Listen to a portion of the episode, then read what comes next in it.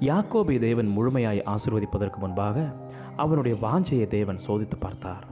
ஆகவேதான் அவனிடம் நான் போகட்டும் என்று கூறினார். இதுவரை யாக்கோபு தான் பெற்றதில் திருப்தி அடைந்து விட்டானா?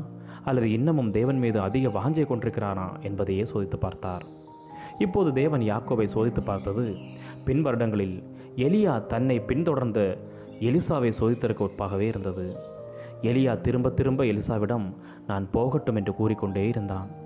ஆனால் எலிசாவோ பிரிந்து சென்றிட மறுத்தவனாய் மிகுந்த ஆர்வத்தோடு பின்தொடர்ந்து எலியாவின் ஆவியில் இரட்டிப்பான பங்கை பெற்றுவிட்டான்.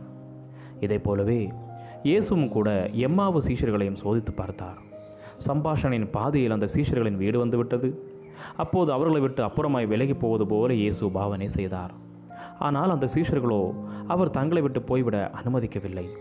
அதன் விளைவாய் அவரிடமிருந்த ஆசீர்வாதத்தை அந்த ராத்திரியிலே பெற்றுக்கொண்டார்கள் இன்றும் தேவன் நம்மையும் சோதித்து பார்க்கிறார். தேவனுடைய மேலானவைகளை நான் பெற்றே தீர வேண்டும் என்ற தீராத ஏக்கத்தை ஒருவனில் தேவன் காணாதவரை அவனை அவர் ஒருபோதும் முழுமையாய் ஆசிர்வதிப்பதே இல்லை.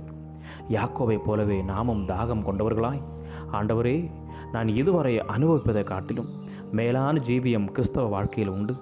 இப்போது நான் திருப்தி அடைந்திடவில்லை.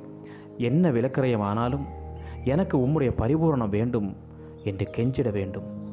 இந்த பொன்னான இடத்திற்கு நாம் வந்துவிட்டால் தேவனுடைய சம்பூர்ண ஆசீர்வாதத்தை பெற்றுக்கொள்ள கொள்வதற்கு ஒரு அடி எடுத்து வைத்தால் உள்ளே போய்விடலாம் என்பது போல் அவருடைய ஆசீர்வாதம் நமக்கு மிக அருகாமையில் வந்துவிடும். பரம தந்தையே உம்முடைய கரத்தின் ஆசீர்வாதம் உம்மீது தாகம் கொண்டவர்களுக்கே உரியது என்பதை கண்டுகொண்டோம். நீரே எங்கள் வாஞ்சை என்று அறிக்கை செய்து உம்மிடத்தில் வருகிறோம். எங்களை ஏற்றுக்கொண்டு உம்முடைய ஆசீர்வாதத்தினால் எங்களை நிரப்பும். இயேசு கிறிஸ்துவின் நாமத்தில் ஜெபிக்கிறோம். எங்கள் ஜீவனுள்ள நல்ல பிதாவே ஆமேன் ஆமேன். God bless you all